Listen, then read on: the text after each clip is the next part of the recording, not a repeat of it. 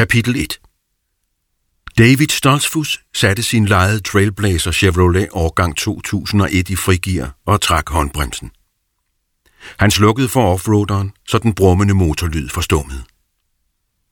Den dunkende hovedpine, forvoldt af nattens udskejelser, fortonede sig langsomt, og han trådte ud af bilen, der havde flere hertz udlejningsklistermærker påsat. Han havde nu haft firehjulstrækkeren i knap en måned, og selvom han var 23 år, havde han aldrig kørt bil, og havde først taget sit kørekort for 4 uger siden, efter 2 ugers intensiv teori og praksistræning, hos Jack Drummond, der var den lokale kørelærer i Lancaster. David havde hurtigt vendt sig til bilens styring og instrumentbræt, men spændingen og morskaben ved bilkørsel, som han ellers havde set frem til, var til hans store skuffelse allerede fortonet. Han puttede bilnøglen i lommen på sine moderne cowboybukser, der var det første stykke ikke hjemmesyet tøj, han bar, og som han forventningsfuldt havde købt i en tøjbutik i Pennsylvanias hovedby.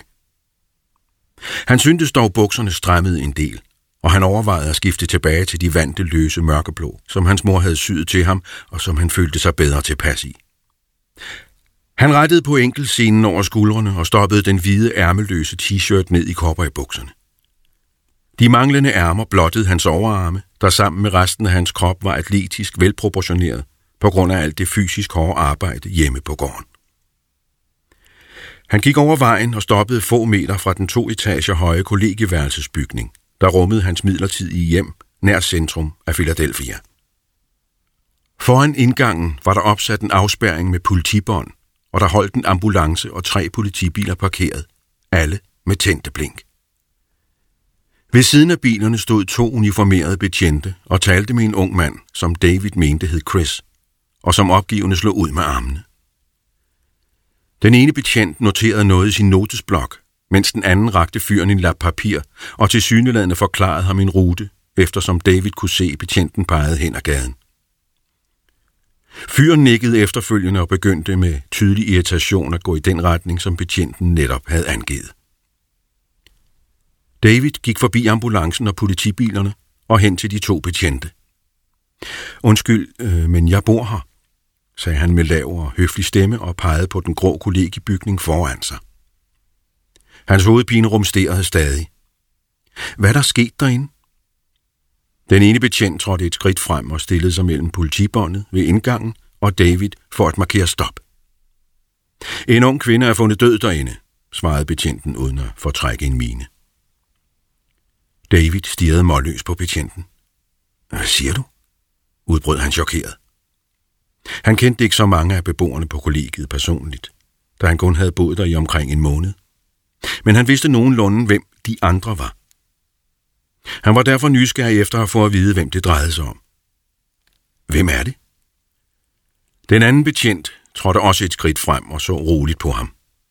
Det skal du ikke bekymre dig om her, sagde han afdæmpet og med en mere høflig tone end sin kollega. Men siger du, at du bor derinde? David nikkede. Ja, jeg bor derinde, svarede han, ivrig efter at få lov til at gå ind. Betjenten tog sin notesbog frem, som David havde set ham gøre det tidligere. Hvad er dit navn? Spurgte han og noterede Davids navn ned, da han svarede. Den anden betjent tog en lap papir frem, som han rakte til David. Du bliver desværre nødt til at troppe op på stationen for at afgive forklaring, sagde han og pegede i gadens retning. Stationen ligger lige rundt om hjørnet derhenne, yderligere 2 blokke længere fremme på højre hånd. Du har en rutevejledning her på kortet. David tog papiret og kiggede på det. Det viste et luftfoto af lokalområdet med tydelig markering af ruten hen til stationen. Må jeg gå ind og skifte tøj først? Spurgte han, da hans nye cowboybukser irriterede ham.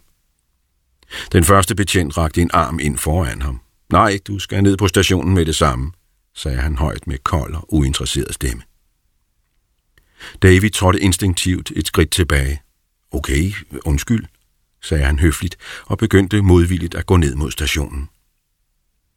En lav bygning tillod eftermiddagssolens sensommerstråler at nå ned til ham, og han missede med øjnene, da det skarpe lys nåede ham. Hans blonde, nyklippede hår glinsede nærmest i sollyset. Han gik hen til det udpegede hjørne og drejede omkring den høje bygning, der tronende skød adskillige etager i vejret, og som atter lukkede sollyset ude, så David igen gik i skygge. Han så hen ad boulevarden og kunne svagt ane politigården et stykke fremme. Normalt undgik han politi og alle andre myndigheder, så det var ikke med særlig stor lyst, at han traskede op mod stationen. Han kunne ikke umiddelbart forstå, hvorfor han skulle afgive forklaring til politiet. Men da hans opdragelse ikke tillod ham at opponere, havde han ingen anden mulighed end straks at parere ordre. Han gik langsomt afsted og passerede flere skyskrabere, i det han gjorde sig umage for ikke at støde ind i nogen af de andre fodgængere på fortovet. Og han måtte trods den korte afstand hen til stationen flere gange træde til siden og give plads til stressede businessfolk med attaché-mapper og andre travle byboere i et mere adstadigt tempo.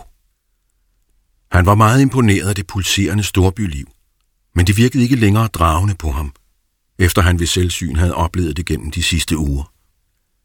David stoppede og ventede roligt på grønt lys i lyskrydset for at komme over til politistationen på den anden side af den store boulevard.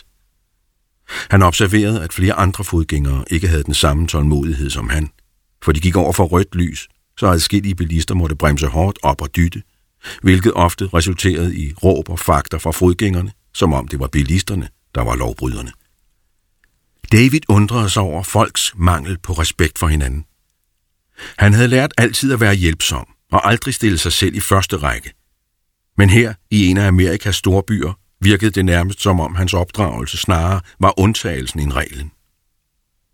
Han begyndte at længes hjem til menigheden, hvilket i bund og grund også var hele formålet med hans ophold i Philadelphia. Lysreguleringen skiftede til grøn, og David gik over vejen og hen til politistationen, der trods sine 4 etager lignede en dværg blandt alle de tårnhøje bygninger omkring den. Han åbnede døren og trådte ind i bygningen, hvorefter han kom ind i et mindre lokale med en reception på højre hånd, og bænke, en elevator og en gang på venstre. Han gik hen til receptionen, hvor en mørk og temmelig ophidset receptionist kommanderede med en tilsyneladende beruset ældre mand. "Sæt dig derovre og vent sammen med de andre," råbte hun nærmest til manden og pegede hen mod bænkene, hvor der sad omkring et dusin folk. Den ældre mand hikkede og vræltede usikkert hen mod bænkene og efterlod en ledig receptionist. David gik hen til hende og sendte hende et forlegent blik. "Undskyld, frøken," sagde han med beleven stemme.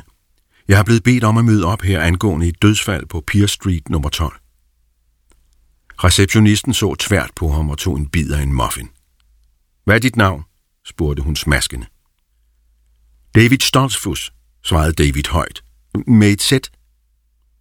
Receptionisten kastede et flygtigt blik på ham, som om hun ikke vidste det i forvejen, trykkede på en blå knap og sagde hans navn ind i den mikrofon, hun havde siddende foran munden. Hun skævede til ham igen og afsluttede surt hans navn med et sæt. Derefter pegede hun på bænkerækkerne, hvor den berusede person også var blevet lidt hen. "Sæt dig derovre og vend på, du bliver kaldt ind." David nikkede høfligt. "Mange tak, frøken," sagde han, og vendte sig om og gik hen mod bænkene, hvor han nu kunne se den mand, som han tidligere havde set tale med de 2 betjente foran kollegiet, og som han mente hed Chris, også sad. David gik langsomt hen mod ham, og opdagede, at manden sad og lyttede til en anden person. David gik hen og satte sig på den ledige plads på hans venstre side og lyttede med. "Jeg er ikke sikker på det, Chris," hørte David den anden sige, og blev bekræftet i, at den bekendte hed Chris. Men Jimmy sagde, at det var Melissa, der fandt hende i sengen. Hun var både blevet voldtaget og knivstukket, og der var blod overalt inde på værelset. Melissa var næsten besvimet, da hun havde opdaget stakkels Celine, og folk var kommet løbende ind på værelset, da hun var begyndt at skrige. Jimmy sad inde i fællesrummet, og han hørte også Melissas skrig, så han var nysgerrig gået efter lydene, der havde ført ham ind på Celines værelse, hvor der allerede stod en del personer. Han kunne hurtigt fornemme, at der var noget galt, og da han opdagede bibelcitatet på væggen, der sandsynligvis var skrevet med Celines eget blod, var han selv lige ved at besvime.